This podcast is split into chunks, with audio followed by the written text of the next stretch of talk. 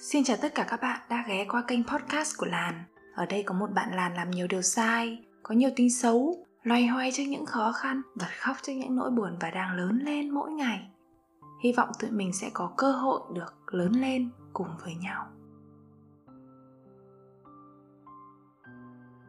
Tập podcast ngày hôm nay thì mình sẽ chia sẻ với các bạn một vài những cái kỹ năng quản lý tài chính cá nhân của mình sau ờ, đến giờ là 8 năm mà mình đã ra ở riêng và bắt đầu là có những cái giai đoạn là bố mẹ cho tiền để chi tiêu. Nhưng mà phần còn lại, phần đông còn lại là mình tự kiếm tiền và tự chi tiêu trên cái số tiền của mình. Bố mẹ mình cũng là công nhân thôi, thế nên là nền tảng tài chính nó không phải là quá vững chắc. Và ờ, mình cũng không phải là một đứa trẻ từ bé đến lớn đã được thoải mái chi tiêu. Tuy nhiên là cái cách đào tạo của bố mẹ mình thì lại đào tạo mình trở thành một cái người nói chung là cũng thoáng tính. Tính tình là cũng, kiểu, không biết tính toán các thứ, chi tiêu thì nó cũng bạt mạng đó. Tức là cái kiểu mà không có tiền để tiêu, thế nhưng mà nếu mà có một tí tiền để mà tiêu thì mình cũng sẽ tiêu cho bằng sạch bằng hết đấy.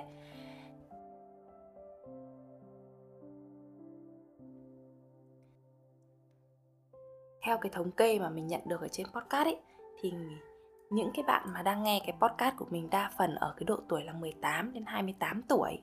Tức là ở cái độ tuổi mà uh, mới bắt đầu cuộc sống xa nhà và bắt đầu tự do chi tiêu rồi là bắt đầu ra trường và tự kiếm tiền đấy.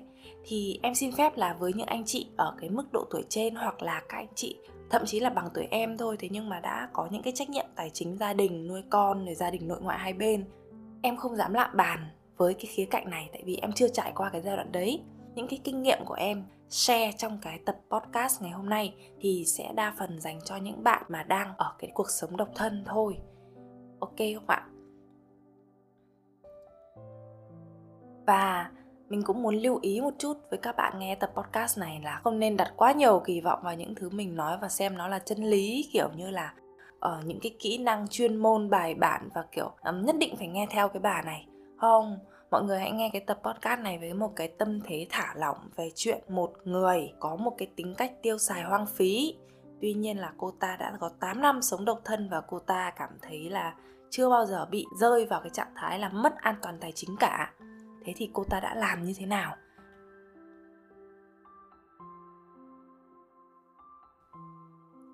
Tập này nói nhiều đến à, tiền tiết kiệm và lý do tại làm sao thì tiền tiết kiệm lại quan trọng mình chưa bao giờ coi tiền là lẽ sống của mình mình chưa bao giờ cảm thấy yêu tiền đến mức là làm mọi thứ vì tiền. Mọi thứ của mình làm vì cái sự vui vẻ của mình là cái điều đầu tiên, và sau đấy mình mới tính những cái chuyện là nó có nhiều tiền hay không. Và tuy rằng là luôn luôn mình nói là tiền không phải là lẽ sống của mình, thế nhưng mà nhận thức được sự quan trọng của tiền không thì mình có nhận thức được. Và vì thế nên là từ ngày rất rất rất là bé thì mình đã có cái ý thức là tôi phải có một cái khoản tiết kiệm. Và cái khoản tiết kiệm đấy, nó sẽ không khiến mình hạnh phúc, nhưng nó sẽ khiến mình có cái quyền chủ động hơn trong tất cả mọi cuộc chơi.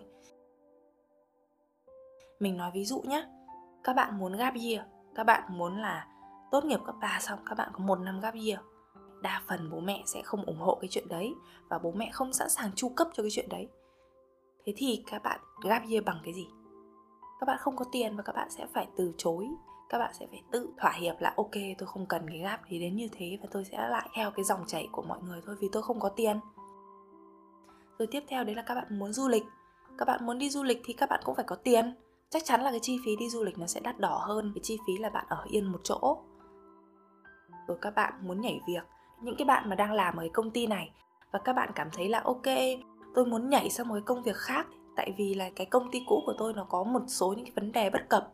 Thế nhưng mà nhảy sang công ty khác đâu có dễ đâu. Chắc quái gì ngay lập tức tôi đã tìm được một công ty khác. Hoặc là tôi sang công ty khác thì tôi cần thời gian thích nghi. Và liệu cái công ty khác thì nó có tốt không? Thu nhập nó có bằng không? Vân vân. Rồi là tôi muốn thử freelancer ờ, tôi thấy cái cuộc sống của cái bạn làm kia freelance tự do tự tại thoải mái sung sướng quá và tôi muốn giống như bạn đấy.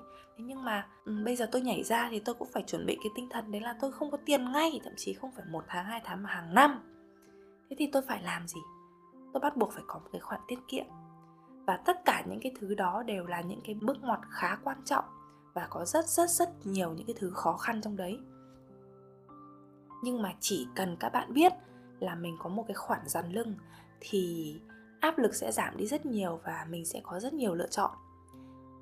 Mình kể cho các bạn nghe một vài ví dụ về những người bạn rất thân thiết của mình trong khoảng thời gian vừa rồi. À, mình chỉ lấy ví dụ thôi và mình không hề có cái ý định là bôi nhọ hay là đả kích bạn bè của mình nha. Thì thời gian vừa rồi mình có một người bạn nghỉ việc. Bạn của mình thì bằng tuổi mình và là bọn mình đã ra trường được 4 năm rồi bạn ấy còn đi làm sớm ở cái công ty đấy nữa tức là bạn ấy làm gần 5 năm ở công ty đấy rồi đó. Mình cũng đánh giá bạn là một người làm khá giỏi và tư duy của bạn khá là nhạy bén sắc bén. Thế nên là có thể nói là trong doanh nghiệp bạn là một người rất được việc và chạy KPI tốt kỹ năng rất là linh hoạt. Uhm, những cái thứ mình nói này nó rất là cảm tính. Thế nhưng mà ví dụ một người mới ra trường như bọn mình mà đi làm doanh nghiệp nha, không phải làm riêng. Làm riêng nó còn có cái sự bất ổn, nhưng mà làm doanh nghiệp là nó cũng có một chút sự cam kết rồi. Thì là đã có những cái tháng mà thu nhập của bạn ấy trên 30 triệu, gần 40 triệu. Tức là bạn tưởng tượng là nó vào được gần cái mức mà nghìn rưỡi đến hai nghìn đô. Thì không thể nào nói bạn là một người không có tài giỏi được. Bạn khá thông minh và tài giỏi. Tuy nhiên là sau một cái khoảng thời gian làm việc, cái ngành đấy rồi là cái công ty đấy có một số những cái trục trặc khiến cho bạn cảm thấy là không thể ở lại với công ty lâu dài hơn. Và bạn bắt đầu có cái mong muốn sẽ nghỉ việc từ cách đây khá lâu. Thế nhưng mà bây giờ nghỉ việc thì bạn cứ tưởng tượng là nghỉ việc thì chắc gì đã tìm được một công ty mới ngay lập tức. Và chắc gì mà công ty mới đã tốt ngay lập tức, đúng không? Thế thì bạn cứ phân vân cái chuyện đấy là bỏ thì thương mà vương thì tội ấy. Bây giờ mà ở lại cái doanh nghiệp này thì cảm thấy có những cái vấn đề rất là bức bối trong cái chuyện làm việc. Đi làm cái tinh thần làm việc nó không được yên tâm. Tuy nhiên là bây giờ nếu mà bỏ đi, tức là đồng nghĩa với chuyện bỏ đi một cái mức lương rất là cao với một cái khối lượng công việc mà mình đã tương đối quen, tương đối thành thạo, thế thì bây giờ nhảy đi sẽ là một cái rủi ro rất là to nếu không chọn được một cái công ty tốt tương đương và mức lương tốt tương đương. Vì thế nên là bạn cũng không nhảy việc được. Sau đâu đấy khoảng gần một năm và cái xung đột doanh nghiệp nó càng ngày nó càng lớn lên, thì bạn quyết định nghỉ việc vào tháng 8 vừa rồi và đến bây giờ là được 2 tháng đó. Thế thì bạn có một cái quyết định đấy là sau khi nghỉ việc thì bạn sẽ dành ra khoảng một cái khoảng thời gian gap, không có gap year thì bạn có một cái gap month. Và bạn sẽ đi du lịch khắp nơi trong một cái tháng đấy. Và mình cũng rất là ủng hộ bạn thôi, tại vì kiểu như là một cái dự định đi du lịch như thế cũng rất là hay ấy ở ờ, bạn đã đi làm ở cái doanh nghiệp đấy từ năm cuối đại học từ kỳ cuối năm cuối đại học rồi. Thế nên là nói gì thì nói tức là bạn đã gần như lao động liên tục miệt mài trong suốt gần 5 năm qua mà không có những cái khoảng thời gian gáp như thế thì mình rất là ủng hộ. Thế nhưng mà sau khi mà bạn đi du lịch được đâu đấy khoảng tầm 2 3 chuyến thì bắt đầu là cái số tiền tiết kiệm nó cạn dần đầu tiên mình cũng không hiểu là tại sao lại như thế, tại vì mức thu nhập rất cao như thế. Mà đi làm gần 5 năm như thế thì mình cứ đoán là bạn cũng sẽ có một cái khoản tiết kiệm tương đối lớn. Thế nhưng mà hóa ra là cái khoản tiết kiệm của bạn đấy cũng, gọi là, vừa đủ để mà bạn ấy có thể chơi được đâu đấy một tháng thôi. Và thế là trong cái khoảng thời gian mà gáp đấy thì cái chuyện mà bạn đi du lịch và bạn đi chơi nó cũng không thể nào thoải mái được, tại vì ngân sách có một cái giới hạn đấy thôi và những cái nhu cầu sinh hoạt bình thường nó vẫn phải tiếp tục nữa. Sau khi bạn nghỉ được hơn một tháng thì bạn đi phỏng vấn vào một cái công ty mới. Vì là bây giờ hết tiền rồi thì phải nhanh nhanh nhanh chóng chóng đi làm thôi. Thì có vẻ như là vào cái giai đoạn mà tuyển dụng nó cũng không rào rào rào rào. Tại vì các bạn cứ tưởng tượng là cái giai đoạn cuối năm này thì nhân sự của mỗi doanh nghiệp người ta sẽ cố gắng ở lại đến Tết để người ta ăn được cái thưởng Tết. Thế nên là vào cái thời điểm mà những cái tháng gần cuối năm, những cái tháng quý cuối này thì nó sẽ không có cái sự biến động nhân sự quá nhiều để mà tuyển dụng. Hay người ta gọi là không phải là vào cái mùa tuyển dụng đó. Thế nên là cái công việc bạn chọn được nó cũng không phải là một công việc quá là ok. Thứ nhất là về cái yêu cầu công việc. Những cái kỹ năng trong cái công việc mới cũng không hề là những cái kỹ năng mà bạn đã vận dụng, mà bạn đã học được, trau dồi được trong suốt 5 năm qua tức là 5 năm qua bạn đã lên trình ở một cái lĩnh vực rồi. Tuy nhiên là bây giờ bạn chuyển sang công ty này thì gần như là bạn ấy sẽ phải chiến đấu và bạn gần như là newbie của một cái lĩnh vực mới. Và bạn tưởng tượng là newbie thì cái mức thu nhập nó sẽ rất là thấp. Mà trong khi đấy là thời gian vừa qua bạn đã quen với cái mức thu nhập một nghìn rưỡi, hai nghìn đô trước đây rồi. Tuy nhiên là bây giờ khi mức lương nó giảm đi tới 50 70% thì bạn tưởng tượng là cái cuộc sống của bạn ấy trở nên là khá là khó khăn. Và nó khó khăn ngay cả cái chuyện đấy là cái tiền thuê nhà cái tiền thuê nhà trước đây của bạn nó chỉ đâu đấy chiếm khoảng tầm 10% đến 15% cái thu nhập trước đây thôi. Thế nhưng mà bây giờ nó đã chiếm mất khoảng tầm thành 50% rồi thì làm sao mà người ta có thể trang trải cuộc sống đấy được? Và cái chuyện đi làm ở một cái doanh nghiệp mới, văn hóa doanh nghiệp không phù hợp rồi lại không có cái khoản tiền khiến cho bạn ấy cảm thấy rất rất rất rất là stress. Mình không có phê phán bạn mình tại vì mình biết nó là một đứa rất là giỏi. Và kể cả những cái khó khăn như này thì mình biết nó cũng xoay sở được thôi. Thế nhưng cái câu chuyện ở đây mình muốn nói đấy là cái sự thiếu chắc chắn trong quản lý tài chính cá nhân. Tại cái thời điểm mà bạn ý đạt được cái mức thu nhập cao thì bạn ấy gần như là cũng tiêu hết toàn bộ tiền cho cái mức thu nhập đấy. Và sống ở cái mức thu nhập đấy mà không có những cái khoản tiết kiệm dàn lưng để đón đầu những cái rủi ro sắp tới. Đương nhiên rồi sẽ luôn luôn có rủi ro. Và ngày hôm nay bạn kiếm được từng đấy tiền, không bao giờ đồng nghĩa với chuyện đấy là cái số tiền đấy nó sẽ luôn luôn ở đấy và nó sẽ luôn luôn tăng dần đều. Những cái nguy cơ về chuyện giảm lương, bị cắt giảm nhân sự hoặc là bị nhảy việc nó luôn luôn tồn tại. Thế thì tại sao bạn lại không chuẩn bị cho cái rủi ro đấy, đúng không? Và thế là suốt bao nhiêu năm đi làm thì bạn có một số những khoản cần phải chi tiêu cho gia đình. Thế nhưng mà mình nghĩ là đấy cũng không phải là toàn bộ lý do để mà bạn không có một cái khoản tiết kiệm cho cá nhân mình và như bạn thấy đấy nếu mà bạn đã mỗi tháng tích ra được một chút tiền rồi thì rõ ràng là cái giai đoạn mà bạn nghỉ và bạn quyết định gáp ấy, bạn ấy cũng đã có một cái khoản tiết kiệm nhất định để mà các bạn ấy được gáp một cách thoải mái chủ động. Tiếp theo đấy là được tìm việc trong một cái trạng thái là khoan dung nhẹ nhàng không cần phải vội vã. Và khi mà kể cả là vào một cái doanh nghiệp mới mức thu nhập chưa được như mong muốn thì bạn ấy cũng sẽ có một cái khoản tiết kiệm để mà bạn ấy dằn lưng và bạn ấy không bị xáo trộn cuộc sống quá nhiều, như là đổi nơi ở hay là phải thay đổi hoàn toàn cái nếp sống trước đây, đúng không?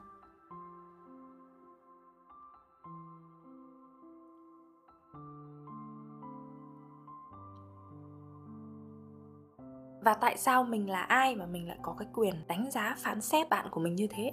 Thì đầu tiên là trên góc độ bạn bè thì mình cũng đã nói thẳng với nó là tao nghĩ là từ ngày hôm nay đi, mày bắt đầu mày phải cân nhắc về cái chuyện là tiền tiết kiệm rồi đấy.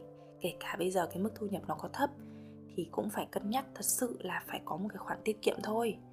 Chứ còn không thì ừ, cái chuyện này nó sẽ lặp lại mãi và mày sẽ, kiểu, bị que cuồng với tài chính đấy. Nó rất là áp lực. Bản lề của mình thì nhà mình không giàu. Mình học đại học mỗi tháng thì bố mẹ chỉ cho mình một triệu rưỡi. Sau này năm cuối thì lên thành 2 triệu một tháng và mức chi phí ấy thì có thể nói gần như là không đủ cho cái việc chi tiêu, cho các nhu cầu cơ bản. Thế nên mình buộc phải đi làm thêm để có thêm tiền tiêu cũng như là tiền tiết kiệm này. Mục tiêu của mình khi tốt nghiệp là có khoảng tầm 70 triệu và mình tính là để tiêu cho tối thiểu một năm gap year mà. Thì một năm gap year ngày đấy thì thời sinh viên thì cái mức chi tiêu nó thấp. Thì mình tính là một năm gap year thì mình sẽ tiêu hết khoảng tầm 5 triệu đồng. 5 triệu đồng này là đã bao gồm cả cái khoản là mình sẽ đi du lịch thi thoảng mình sẽ đi du lịch những cái chuyến đi rẻ tiền đấy. Đấy, kiểu như thế là mức chi tiêu tối thiểu. Và 10 triệu nho nhỏ coi như là một cái khoản để cho an toàn thêm. Tức là mình tính cơ bản một năm gap year của mình sẽ cần 70 triệu đồng để sống. Và mình bắt đầu thực thi cái mục tiêu đấy kể từ cái ngày đầu tiên mà mình xuống trường. Ngày đầu tiên mình bắt đầu đi dạy học. Cái tháng lương đầu tiên thì mình đã bỏ cái số tiền đấy ra để mà tiết kiệm rồi và cái mục tiêu đấy nó cứ dần dần hoàn thành sau từng năm. Hết năm 1 thì mình có từng này tiền, hết năm 2 từng kia tiền, và hết năm tư, cái ngày mà mình chính thức xin nghỉ việc tại công ty thực tập cũng là cái khi mà tài khoản tiết kiệm của mình chạm mốc 70 triệu đồng. Giờ thì mình đã ra trường được 4 năm, tài khoản hiện tại của mình nói chung là cũng không phải là giàu có gì. Thế nhưng mà mình đủ tự tin để nếu mà mình hoàn toàn không có thu nhập trong khoảng tầm 5 năm tới thì mình vẫn có thể sống tốt được với cái mức chi tiêu cơ bản của mình bây giờ, tức là không phải là cái mức chi tiêu sinh viên ngày xưa nữa, với cái nhà này, với những cái nhu cầu chi tiêu cơ bản. Thì một cái đứa mà, kiểu, chi tiêu điên rồ như mình mà cũng đạt được đến cái trạng thái đấy, thì mình nghĩ là mình có thể chia sẻ cho các bạn được cái bí kíp của mình. Tất cả những cái gì mà mình gom góp được, những cái thành quả của mình hiện tại với cái mục tiêu tài chính cá nhân nó chỉ đến từ đúng một công thức, duy nhất một công thức cực kỳ đơn giản, đấy là tiết kiệm trước, tiêu sau.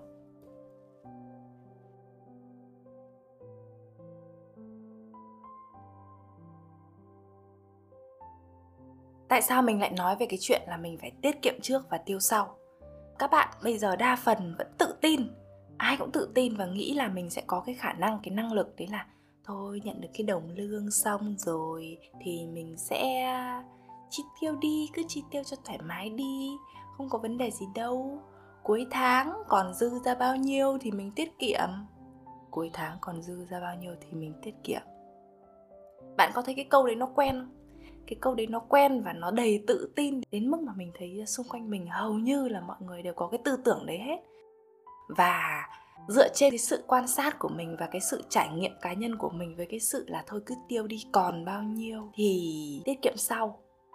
Cái câu đấy là một cái câu kiểu siêu vô ích với các bạn, tại vì các bạn có bao nhiêu tiền, mình có bao nhiêu tiền thì mình cũng sẽ tiêu hết thôi. Bạn có 10 triệu thì cái 10 triệu đấy cũng không đủ cho bạn tiêu. Bạn có 30 triệu thì cái 30 triệu đấy cũng không đủ cho bạn tiêu. Mà bạn có 50 triệu thì cái 50 triệu đấy cũng không đủ cho các bạn tiêu thoải mái thế nhưng mà khi mà ai đó nói là nhận được lương xong, hãy tiết kiệm đi thì mình lại có hơi một chút suy nghĩ là ôi, cái con này nó buồn xỉn, lương nó cao mà nó lại không dám tiêu, làm xong không dám ăn ở keo kiệt, thế này thế nọ thế kia. Thế nhưng mà bây giờ quay trở ngược lại vấn đề từ cái chuyện đấy là đến 50 triệu thì bạn cũng không đủ 100 triệu bạn cũng không đủ để tiêu đi. Thế thì cho mình hỏi là trước đây khi mà bạn còn là sinh viên hoặc bây giờ nếu bạn đang là sinh viên, thì có phải ở cái mức tiền là 2 triệu đồng một tháng thì bạn cũng có thể tiêu tốt được hay không? Bạn cũng có thể sống tốt được, đúng không? 5 triệu một tháng mình cũng có thể sống tốt 10 triệu một tháng mình cũng có thể sống tốt được Vấn đề ở đây là gì? Mình nhận ra đấy là ở một cái gói tiền nhất định thì bạn sẽ luôn luôn tiêu hết và sống tốt được chứ không nhất thiết là phải có thật thật thật thật nhiều tiền và cái việc mà có thật nhiều tiền mà bạn chưa có cái khả năng quản lý đủ vững ấy, thì cái thật nhiều tiền đấy rất dễ xa vào cái chuyện đấy là chúng ta sẽ tiêu xài hoang phí. Thế nên là cái tip của mình luôn luôn nhấn mạnh về cái chuyện đấy là bạn hãy tiết kiệm trước và tiêu sau. Và vì mình nhận ra cái điều đấy rất là sớm, thế nên là khi mà thu nhập của mình nó rơi vào khoảng tầm một triệu rưỡi, thì mình cũng biết là phải bỏ tiết kiệm 500 nghìn thu nhập của mình nó lên đến 10 triệu thì mình biết là mình sẽ phải bỏ tiết kiệm vào từ 3 đến 4 triệu đồng và mình xoay sở với cái số tiền còn lại. Sau này thì khi mình kinh doanh cá nhân và làm tự do, mình không còn được nhận lương nữa mà lúc này tiền vốn xoay vòng và tiền hợp đồng sẽ bắt đầu về giải rác ấy các bạn. Tức là kiểu mình cứ làm có khi là hai tháng sau người ta mới thanh toán cho mình chẳng hạn hoặc là ví dụ là có những việc mình chưa làm nhưng mà mình đã được nhận tạm ứng rồi kiểu đấy nó cứ giải rác rồi là tiền vốn về là nó bắt đầu xoay vòng cho cái lần nhập hàng tiếp theo. Quy tắc của mình khi ấy vẫn luôn luôn là khi mình nhận được một cái khoản tiền lớn thì mình hãy ngay lập tức cân đối lại và phân bổ vào để tiết kiệm liền, sau đó mới tiêu. Phân bổ và tiết kiệm như nào dựa trên thói quen tiêu dùng và cái mục tiêu tài chính của bạn. Ví dụ, cái mục tiêu tài chính của mình vào cái năm sinh viên ấy là mình xác định là mình cần 70 triệu, đúng không? Thế thì cái mục tiêu tài chính khi đấy của mình nó cũng khá tương đối là rõ ràng. Ví dụ năm nhất mình phải tiết kiệm được 10 triệu này. Năm 2 mình phải bỏ thêm vào đấy được 15 triệu này. Năm 3 là thêm 20 triệu và năm 4 là thêm 25 triệu. Đó, thế thì cái mục tiêu tài chính của mình như thế nó dẫn tới cái chuyện đấy là từ năm nhất thì mình đã phải cố gắng một chút là mỗi một tháng bỏ vào một triệu rồi năm hai là mỗi một tháng mình phải cố gắng bỏ vào một triệu rưỡi rồi nếu mà cái năm nhất của mình mà không đạt cái mục tiêu tài chính thì mình sẽ phải cố gắng dồn cái phần ví dụ thiếu 3 triệu đấy sang cái năm 2 để mà đẩy cái mục tiêu tài chính của năm 2 vào. Đấy, thế thì nó lại quay lại cái câu chuyện đấy là bạn sẽ phải tự lên một cái kế hoạch cho mình tiết kiệm 10% hay tiết kiệm 50% cũng là dựa vào bạn hết và hãy có một chút cố gắng trong cái chuyện tiết kiệm này tin mình đi đấy là bạn bớt đi 1 2 triệu một tháng không khiến cho bạn trở nên nghèo khổ hơn đâu. Thế nhưng cái 1 2 triệu đấy nó lại sẽ có rất rất nhiều giá trị cho cái tương lai khi mà mình chia sẻ cái thói quen tiết kiệm của mình với cả cái người bạn thân của mình ý, thì bạn ấy nói là ờ mày biết tao không phải là một người biết tiết kiệm tiền mà tao bỏ tiền tiết kiệm vào trong ngân hàng xong rồi tao cứ cảm thấy cần một cái là tao lại rút ra tiêu à. Trời ơi mày biết tính tao rồi sao bây giờ mày còn nói tao như thế? Đấy kiểu như vậy. Thì mình cũng biết là có rất nhiều bạn có cái thói quen và cái hành vi đấy là từ bé đấy là kiểu bỏ tiền vào lợn là đã thi thoảng muốn ăn bim bim các thứ lấy cái nhíp để móc con lợn ra ấy thì cái hành động ngày bé nó rất là, kiểu, vật lý như vậy, đúng không? Thế nhưng mà khi mà mình lớn lên rồi thì ờ, không có ai quản bạn, không được đập cái con lợn ấy ra nữa, nên là bạn cũng không cần cái hành vi, kiểu, lấy cái nhíp xong rồi mình lắc lắc lắc lắc, soi soi soi con lợn rồi là híp mắt bé tí và để rút ra một đồng tiền. Nó không cần cái hành vi khó khăn như thế. Chỉ đơn giản là các bạn bỏ vào một cái tài khoản nào đấy, ngân hàng nào đấy, và xong rồi đến lúc mà các bạn cần mua một cái váy, các bạn cần mua thêm chút mỹ phẩm, thì các bạn ấy ngay lập tức rút ra trước khi cái tài khoản đáo hạn lời khuyên của mình dành cho các bạn là gì? Là tại vì cái hành vi tiêu dùng này của mình nó có chứ không phải không có. Mình cũng có cái hành vi là bỏ tiền vào ngân hàng rồi xong rồi rút ra. Thế nên là mình sẽ phải tìm một cái cách nào đấy để cái khoản tiền của bạn đó khó rút ra hơn. Một cái ví dụ đầu tiên đấy là gửi người khác, cái này thì hơi rủi ro một tí. Thế nhưng mà nếu mà bạn có thể có một cái người tin tưởng để mà các bạn gửi sang thì à, có thể gửi sang. Thế nhưng mà hãy thật cân nhắc cái trường hợp này hãy thật cân nhắc đừng để đồng tiền này nó là đồng tiền mua một cái tình bạn hay là mua một cái tình cảm gì đấy. Cái cách của mình thì đơn giản, cứ có bao nhiêu tiền thì mình sẽ gửi mẹ mình. Gửi mẹ mình thì đúng là mình thấy khó rút thật. Mình nói là ờ cho con rút 10 triệu đi, thế nhưng mà mẹ mình sẽ hỏi đủ các loại lý do là rút làm gì, mày làm gì mà mày cần tiêu nhiều tiền thế? Thế nhưng mà mình luôn luôn biết là cái tiền của mình không rút được nhưng nó vẫn ở đấy. Sau này nó vẫn là của mình, nó là cái tiền đầu tư cho tương lai của mình. Nếu mà không dùng cách đầu tiên thì mình có thể thử các cái loại tài sản có cái tính thanh khoản thấp hơn. Tính thanh khoản ở đây ngày xưa mình được học nó là cái chuyện nó có dễ quy đổi ra tiền mặt hay không? Nó không phải là tiền mặt. Ví dụ như là bạn có tiền thì cái tính thanh khoản thì đấy nó là cao nhất rồi, đúng không? Thế nhưng mà bạn có một cái xe máy trị giá 40 triệu thì cái xe máy đấy không phải là lúc nào bạn mang ra ngoài và cũng sẽ có người ngay lập tức đổi cho bạn thành 40 triệu để bạn tiêu ngay mà nó sẽ cần rất rất rất nhiều vấn đề để mà bạn có thể có được cái 40 triệu đấy hoặc thậm chí cũng không có nổi 40 triệu đấy. Thế nên là cái tính thanh khoản của cái câu chuyện này nó khá là thấp. Ví dụ những cái bất động sản chẳng hạn, một cái lô đất nó trị giá tỷ rưỡi chẳng hạn. Bạn cứ luôn luôn nghĩ là tôi có một cái tài sản tỷ rưỡi đấy, thế nhưng mà cái tài sản đấy nó có cái tính thanh khoản khá là thấp. Thế nên là cái tiền mặt và cái tiền để trong ngân hàng của các bạn ấy nó là cái tài sản mà có cái tính thanh khoản rất cao và vì thế nên bạn cũng sẽ rất là dễ bốc ra để tiêu cái tài khoản đấy. Rồi, ví dụ bây giờ một cái tài sản mà mình cảm thấy nó rất là an toàn, tính thanh khoản nó ít hơn tiền nhưng mà nó vẫn khá là an toàn, khá là bình ổn, đấy là vàng. Ví dụ như kiểu là mình có một cái ờ, đứa bạn, nó đã duy trì cái thói quen này mình thấy rất giỏi nha, là từ năm cuối đại học khi mà nó bắt đầu nó đi thực tập và nó có chút tiền ấy thì mỗi một tháng nó mua một chỉ vàng. Một chỉ vàng từ cái giai đoạn 3 triệu mấy à? Bây giờ 5 triệu mấy, đúng không? Mình cũng không biết giá trị thực tế nó là bao nhiêu. Thế nhưng mà nó đã luôn luôn tích một chỉ vàng, một chỉ vàng. Mà từ cách đây bạn tưởng tượng là 5 năm. Như thế là bây giờ nó có 60 chỉ vàng đấy các bạn. Đấy là một cái tài sản cực cực kỳ lớn luôn. Chỉ bằng một cách đấy là mỗi một tháng mình bỏ ra một tí. Thì nếu mà bạn chuyển cái tiền tiết kiệm của bạn sang vàng khi mà bạn muốn rút cái số tiền đấy ra để tiêu vặt, tiêu xài đấy, thì bạn sẽ lại phải cầm vàng đi bán, rồi lại phải cân nhắc xem là giá vàng hiện tại có đang phải là giá vàng cao không, sau đấy là đủ các thứ các kiểu. Thế nên là bằng cái sự thanh khoản hơi thấp một chút đấy thì mình nghĩ là bạn có thể tiết kiệm tiền ok hơn.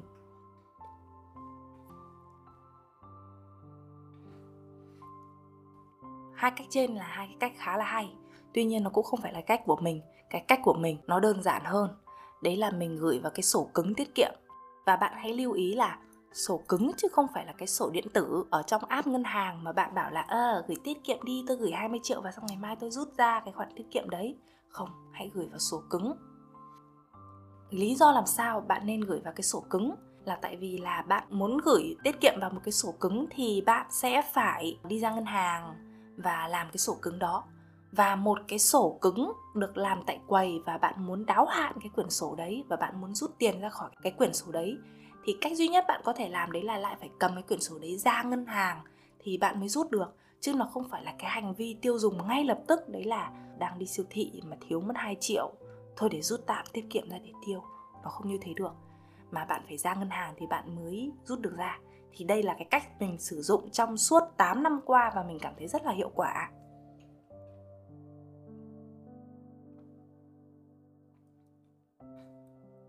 Ngày xưa hồi còn sinh viên đi làm đấy, thời gian đầu thì mình chỉ được có 1,5 triệu một tháng thôi. Thế nhưng mỗi khi nhận lương thì mình sẽ đạp xe tới ngân hàng để gửi vào một quyển sổ tiết kiệm 1 triệu đồng.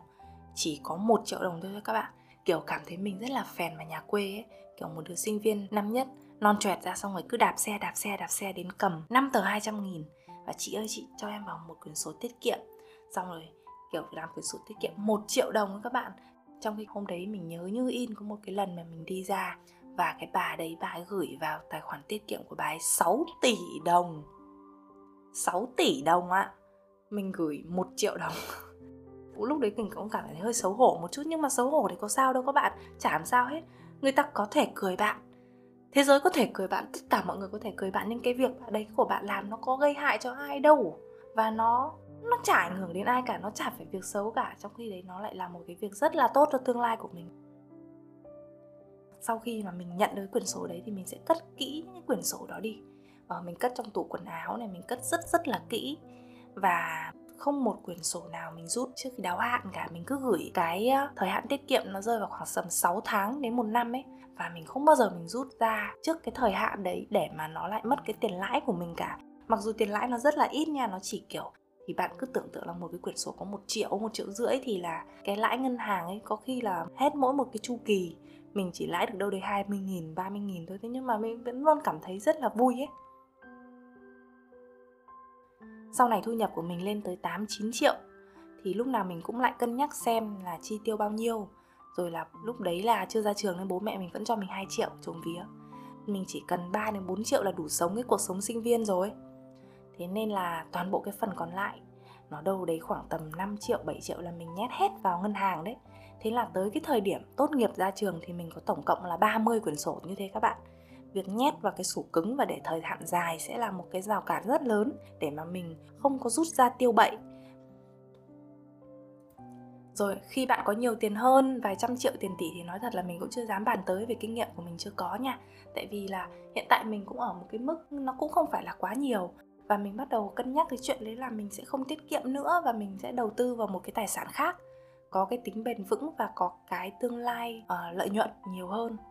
Thế nhưng mà vì mình là một đứa rất lề mề và kiểu không tin vào những cái hình thức đầu tư mà tỷ suất lợi nhuận quá cao rồi rủi ro quá lớn ấy thì nên là những thứ mình ờ, đầu tư nó cũng rất chắc cú.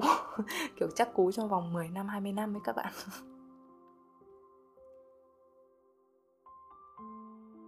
Cái phần trên mình vừa lưu ý cho các bạn về cái chuyện đấy là khi mà bạn gửi tiền tiết kiệm quay trở lại đấy là chúng mình chi tiêu. Thì uh, kể một chút về cái hành vi tiêu dùng của mình. Để cho các bạn biết là tại sao mình từ đầu đến giờ mình luôn luôn nói mình là một đứa chi tiêu rất là hoang phí nhé và tưởng tượng là mình thèm ăn bánh mì cay bánh mì que cay hải phòng nha. Mình hơi mệt thế nên là mình quyết định là hôm đấy mình sẽ đặt đồ ăn về nhà. Và mình lên một cái sàn thương mại điện tử sàn S. Mình thấy bánh mì cay trị giá là 6.000 đồng một chiếc thế thì hơi mắc một chút nói chung là tại vì cái bánh mì cái đấy nó rất là bé nó chỉ bé bằng cái ngón tay của bạn thôi. Mà nó 6 nghìn thì nó cũng hơi đắt mỗi lần mình phải ăn mấy chục cái cơ. Nên mình mới đổi sang sàn G. Sàn G thì có giá là năm nghìn rưỡi một chiếc thôi thế là cũng rẻ một chút rồi. Thì mình chọn mua 10 cái vì bình, bình thường 10 cái là mình ăn đủ no rồi đấy. Đơn chưa được miễn ship ngay tại vì là đơn nó còn giá trị nhỏ. Thế nên người ta gợi ý mình đấy là mua thêm 45 nghìn để nhận voucher free ship mình thấy cũng ok, cũng hời, thế là mình mua thêm 10 chiếc. Sau đấy người ta lại gợi ý là mua thêm 50.000 để nhận voucher giảm giá 10% Thế mình cũng ok. Mình mua thêm 10 chiếc nữa, được giảm giá thì mình cũng thấy không tốn nhiều lắm. Tiếp theo người ta lại gợi ý đấy là thêm 50.000 để giảm thêm 20.000 nữa. Tức là mình chỉ cần bỏ thêm 30.000 nữa thôi là mình đã được thêm 10 cái rồi. Thế là mình đặt thêm 10 cái. Và mình à, hoàn toàn bị người ta dắt mũi Để tiêu hết cái đống mã giảm giá đấy cho tới khi mình nhận được một cái đơn hàng 50 cái bánh mì que các bạn. 50 cái bánh mì. Các bạn tưởng tượng mình ở một mình thì mình ăn cái gì mà hết được 50 cái bánh mì. Mình mua xong, mình ăn được đến cái thứ năm là mình lúc đấy mình bắt đầu thấy ngán rồi. Và mình, kiểu, ngán trong cái sự cay cú ấy.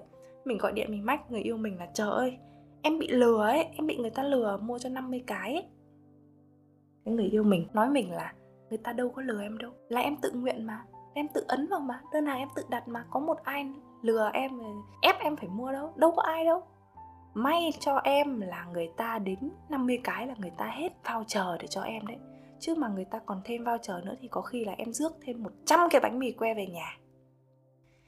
Nói để các bạn thấy một cái ví dụ rất cụ thể gần đây là mình không phải là một người à, biết chi tiêu cho lắm. Thậm chí là ừ, mình còn hay có cái kiểu đấy là đi ăn bạt mạng và kiểu, không cần biết là mình có bao nhiêu tiền ấy và có thể là ngày hôm nay mình rất rất rất thèm ăn sushi đi. Nhưng mà tài khoản mình không có tiền, tài khoản mình chỉ có 50 nghìn thôi. Mà 50 nghìn làm sao mà đi ăn sushi được các bạn? Thế nên là mình bắt đầu cứ thế mạnh dạn đi vào cái cửa hàng sushi. Sau đấy là mình gọi ra mình ăn xả láng tẹt bồ và sau đấy là mình à, nhận được cái bill thanh toán một triệu đi. Và mình à, gửi tiền đấy vào trong những cái nhóm bạn thân của mình và bảo với chúng nó là, ê, trả tiền cho tao đi tao vay mấy hôm. Đấy, thậm chí mình có những cái nhóm bạn thân có tên là xoay vòng vốn nhanh, tức là những cái đứa mà, kiểu, chi tiêu bạt mạng, tiêu tiền rất là đần độn, chơi cùng với nhau để mà cứu nhau những cái lúc như thế. Về hành vi chi tiêu của mình như thế thế nên là mình mà không có cái bước tiết kiệm đằng trước ấy, thì chắc chắn là ngồi ăn núi lở bao nhiêu tiền cũng hết. Thì nhưng mà có một cái, đấy là tất cả những cái mà mình kể cho các bạn ấy, nó đều không phải là cái trường hợp đều đặn hàng ngày tức là một tháng, một, hai lần như thế thôi chứ không phải là nó là thường xuyên. Vì rất là trộm vía là mình đã có một cái lối sống rất là tốt và hiệu quả với cuộc sống của mình. Đấy là lối sống tối giản. Mình có cái tư duy tối giản từ khoảng tầm năm ba đại học đến bây giờ là 7 năm ha quan điểm của mình với tiền, cái gì mà mình thật sự cần thì tiền nhiều mình cũng không tiếc, mà cái gì mình không cần thì một đồng cho nó cũng là rất tiếc. Ví dụ như thuê nhà mình ở một mình nhưng mà mình ở trong một căn nhà khá là thoải mái. Có hai phòng và có ban công. Diện tích nó khá là lớn mà mọi người hay trêu mình là, ủa, nhà rộng thế đánh cầu lông trong nhà cũng được. Tất cả mọi người đều nói là kiểu như cái chi phí như thế là nó quá là cao với một người ở một mình. Nhưng với mình thì nó lại không tiếc, tại vì là sao? Nhà là cái nơi mà mình sẽ làm việc luôn, tại vì mình không đi làm doanh nghiệp. Nơi ăn, nơi ngủ, nơi làm việc nơi mình chăm sóc sức khỏe tinh thần, sức khỏe thể chất và cũng là cái nơi trực tiếp mình kiếm ra tiền luôn. Mình cần nó có một cái không gian để mà mình có thể thoải mái và mình làm mọi việc tốt nhất có thể. Thế nên là nó đắt như thế này nhưng mà nó có đắt hơn thì mình cũng hoàn toàn chấp nhận, ok. Tiếp theo đấy là những cái thiết bị làm việc, những cái thứ mà đầu tư cho sức khỏe. Ví dụ như kiểu đồ tập này, mình sẽ mua những cái thứ đồ tốt nhất. Giày, mình sẽ mua những thứ giày tốt nhất. Rồi là những cái lớp học thể dục mình sẽ dành thời gian rất là nhiều cho những cái hoạt động thể chất. Rồi tiếp theo sách vở học hành. Mình thích quyển sách nào thì mình sẽ mua quyển sách đấy và mình sẽ không bao giờ mình phải cân nhắc xem là nó có đắt tiền không.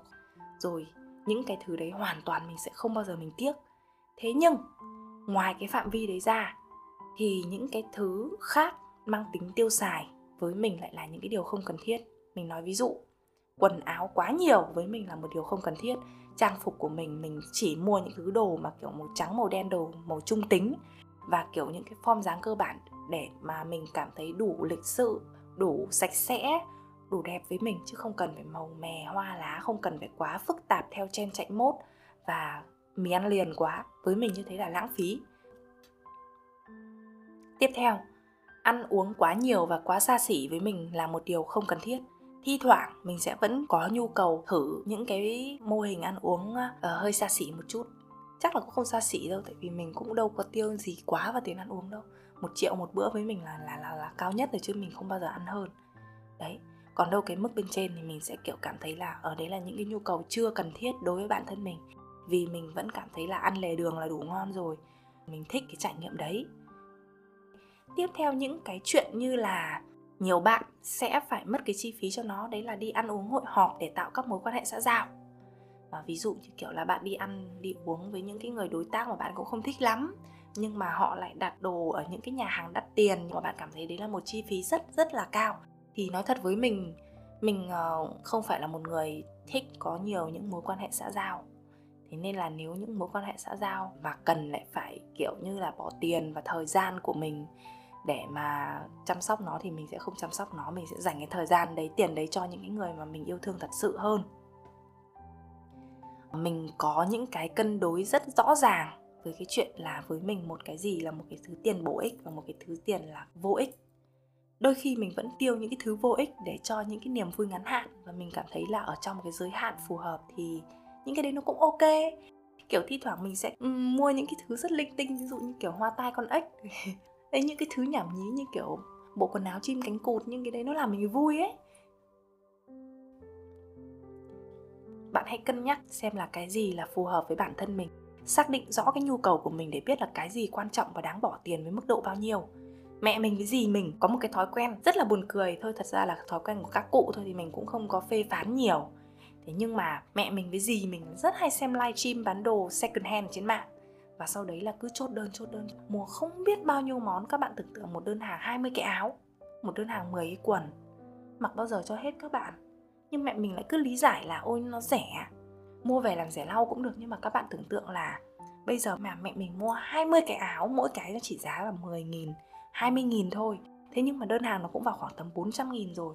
Thay vì bây giờ mình có 20 cái áo kiểu nhăn nhúm, xong rồi kiểu xấu, xong rồi kiểu 20 cái áo đấy có khi mẹ mình chỉ chọn được một cái để mặc thôi. Các bạn còn lại là kiểu phải lần lần lần lần để tẩu đi. Không thì bố con mình nhìn thấy bố con mình mắng ấy. Tức là cái tỷ lệ dùng được của những cái đồ đấy nó cũng rất là thấp. Trong khi nếu mà mẹ mình thật sự muốn mua một cái áo đẹp thì 300 nghìn đến 400 nghìn là đủ để mua một cái áo rất là đẹp rồi và rất là mới, sạch sẽ.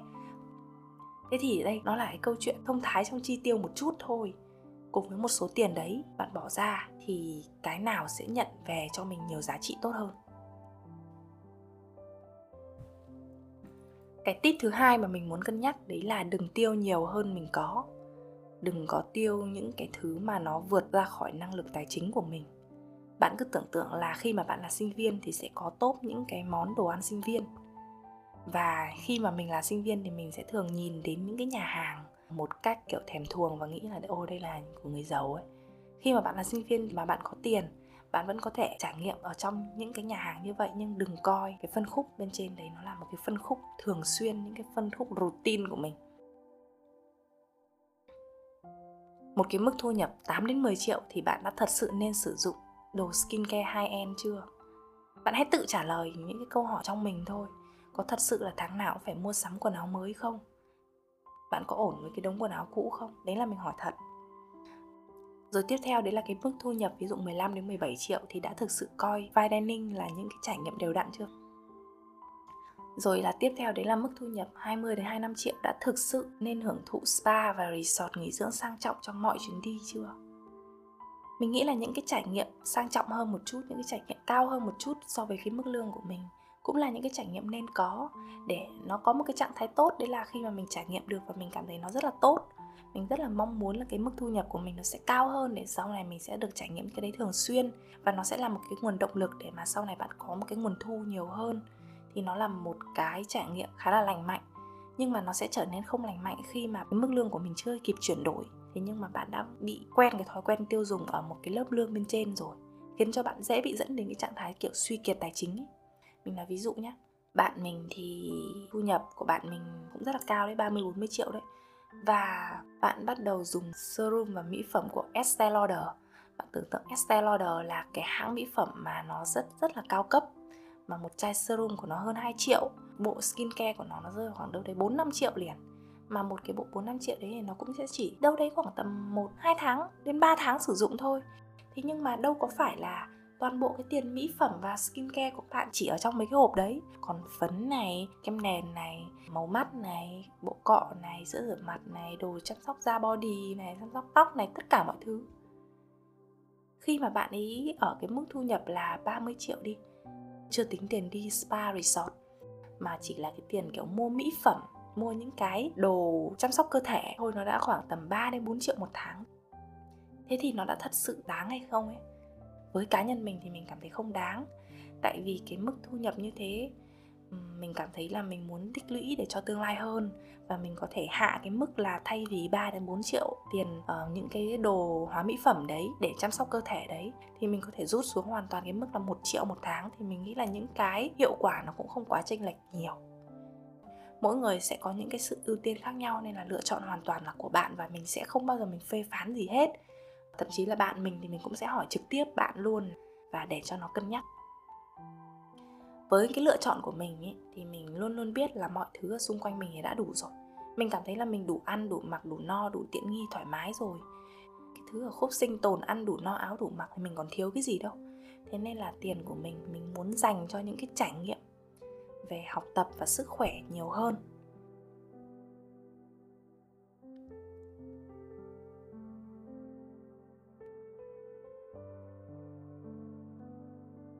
Tiếp theo chúng mình có cái khúc là tăng tiết kiệm rồi đúng không? Mình giảm chi rồi đúng không? Thì sẽ phải có một cái khúc đấy là tăng thu. Tăng thu đấy là tăng cái nguồn thu nhập của bạn. Mình học được cái điều này từ mẹ của mình. Đấy là mặc dù là bố mẹ mình đều có công an việc làm ổn định ở doanh nghiệp thì nhưng mà chưa bao giờ mình thấy bố mẹ mình chỉ làm một việc mà luôn luôn đồng hành là khoảng tầm 2, 3, 4 việc cùng một lúc và cái sự quan sát từ bé đến lớn của mình như thế và bố mẹ mình khiến cho mình nhận ra một điều khi mà mình cũng còn rất là nhỏ, đấy là, ok, mình phải có nhiều nguồn thu hơn là một. Ví dụ vào cái thời điểm mà mình ờ, ờ, còn là sinh viên đi, thì mình có cái thu nhập, không gọi là thu nhập nhưng mà tiền của bố mẹ cho để mà sinh tồn hàng tháng thì mình đã không muốn phụ thuộc hoàn toàn vào cái phần tiền đấy. Thế nên là mình đã đi dạy để có thêm một cái nguồn thu thứ hai. Trong cái giai đoạn mà mình đi dạy với cả cái tiền mà bố mẹ cho thì là có hai khoản thế nhưng mà sau đấy mình vẫn xác định là mình có thể thêm được một cái khoản nữa và mình sẽ đi diễn. Đi diễn và đi những cái cuộc thi để mình có thể kiếm tiền từ cái năng khiếu của mình. Rồi đấy là cái nguồn thu thứ ba, dù là nó ít nhưng mà nó cũng có. Tiếp theo là kể cả khi mà mình đã ra trường và mình bắt đầu kinh doanh, thì mình kinh doanh một dự án thì nhưng mà những cái tiền còn lại của mình hoặc là những cái thời gian còn lại của mình mình vẫn phải đi làm freelancer. Mình vẫn phải đi làm những cái doanh nghiệp để mà mình có nhiều hơn một nguồn thu và đến bây giờ, tại thời điểm bây giờ cũng thế. Thu nhập của mình chưa bao giờ phụ thuộc chỉ vào một nguồn. Ví dụ là những cái nguồn booking từ những cái fanpage của mình. Sẽ có những cái tháng mà cái tình hình truyền thông của thị trường nó chững lại và mình không nhận được cái booking. Rồi là cũng có những cái giai đoạn mà page của mình nó bị flop. Nhưng chẳng lẽ những cái lúc đấy mình mình dừng ăn à? Đúng không? Thì ngoài cái chuyện booking ra thì mình phải có cái chuyện dạy học. Thì mình có một vài những cái lớp kể chuyện, các bạn có thể biết à sau này chắc là mình nghĩ là mình sẽ mở thêm những cái lớp kể chuyện nho nhỏ mà chỉ có một mình mình dạy các bạn thôi, lớp cá nhân đó. Thì à, để mình có thể sát sao với các bạn nhiều hơn nữa. Về cái đấy là chuyện trong tương lai nha. Rồi tiếp theo đấy là cái chuyện viết sách với mình cũng là một cái khoản thu nhập. Tiếp theo đó nữa thì mình vẫn cảm thấy mình muốn có nhiều nguồn thu nhập hơn và mình làm affiliate, mặc dù nó không nhiều nhưng mà ví dụ nó đủ tiền cho mình đổ xăng chẳng hạn, thì mình luôn luôn có một cái tư tưởng đấy là phải kiếm thêm một cái nguồn thu nào đấy để mình không bị phụ thuộc hoàn toàn vào những nguồn thu đang sẵn có. Có thể là đến đây thì bạn sẽ nói với mình là, ôi, em đi học cả ngày, đi làm cả ngày, mệt chết ra được, làm sao mà còn có thời gian làm thêm cái gì? Tại vì công việc đa phần của các bạn ở doanh nghiệp hiện tại nó đã là từ 9 giờ sáng đến 6 giờ chiều rồi, đúng không? Và các bạn đã về nhà khi mà mọi thứ nó đã, kiểu, rất là mỏi và, kiểu, buổi tối của bạn sẽ chỉ dành để đi giải trí, đi chơi thứ cho khuây khỏa thôi, đúng không?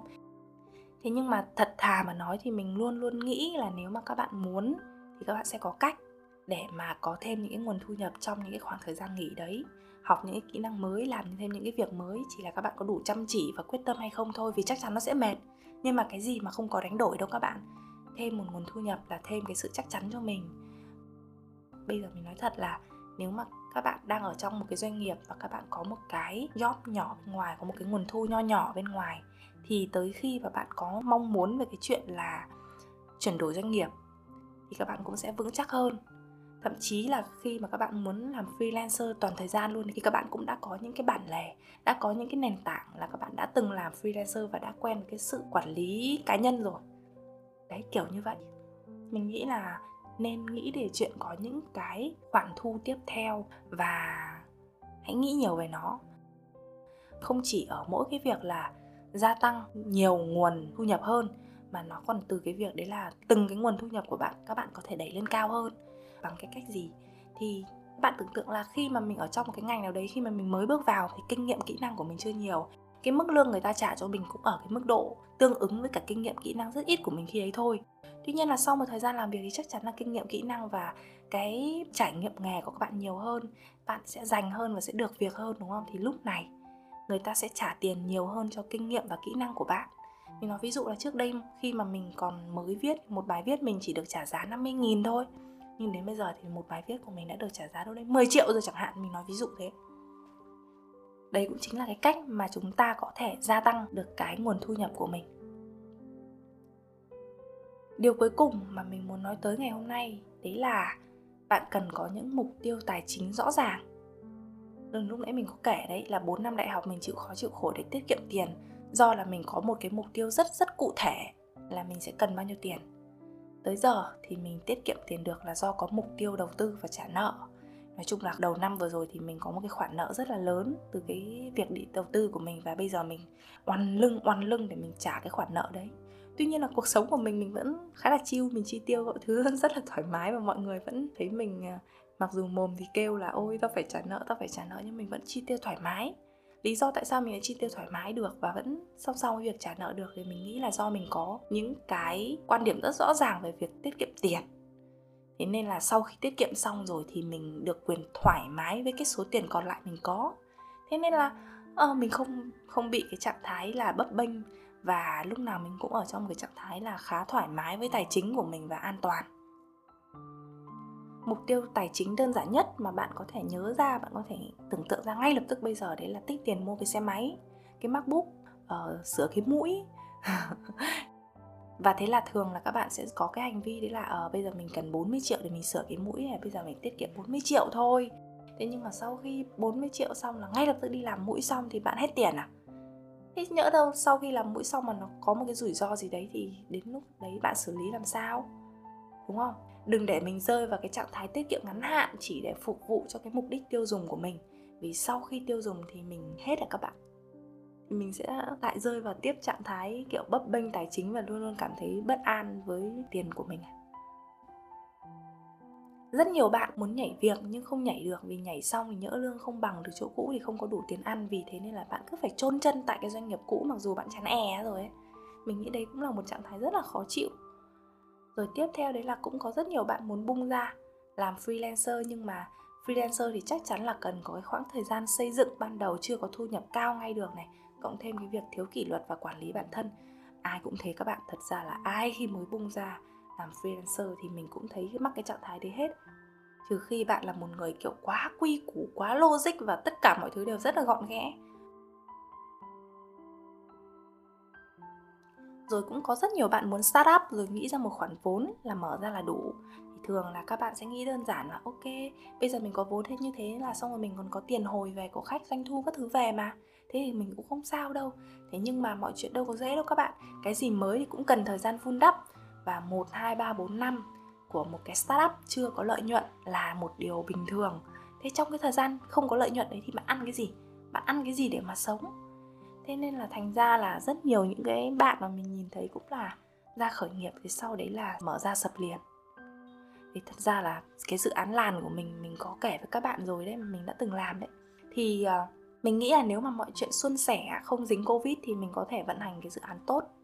Cái biên lợi nhuận nó cũng khá là ok và mình đủ ăn đủ sống với nó. Tuy nhiên là khi mà covid nó về thì mình chỉ gồng lỗ thêm được có 6 tháng thôi. 6 tháng sau khi lệnh cách ly đầu tiên là mình cũng phải đóng cửa cái dự án của mình. Thế nên là, ok, cái chuyện không có tiền và sập cũng là cái chuyện rất là phổ biến hiện tại. Hoặc cũng có thể có những cái trường hợp mà bạn nghe nó sẽ gần gũi hơn nhé.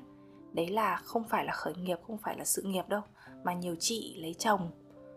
Chồng không ok lắm. Thế nhưng mà cũng không có những cái lựa chọn khác, vì là không có thể tự mình nuôi mình, nuôi con được, do là đang phụ thuộc tài chính vào chồng mà, vào gia đình nhà chồng rồi là cái gì đấy, không có cái khả năng đấy. Vì thế nên là cứ phải chôn chân trong một cái cuộc hôn nhân mà nó không dễ chịu lắm, nó giống như là cứ phải giữ mình ở trong một cái doanh nghiệp mà mình cảm thấy rất muốn bung ra rồi ấy. Tập podcast này tới đây là nó cũng dài rồi. Mình thiếu ngủ hay sao mà bây giờ mình buồn ngủ quá, xong rồi mình nói líu hết cả lưỡi.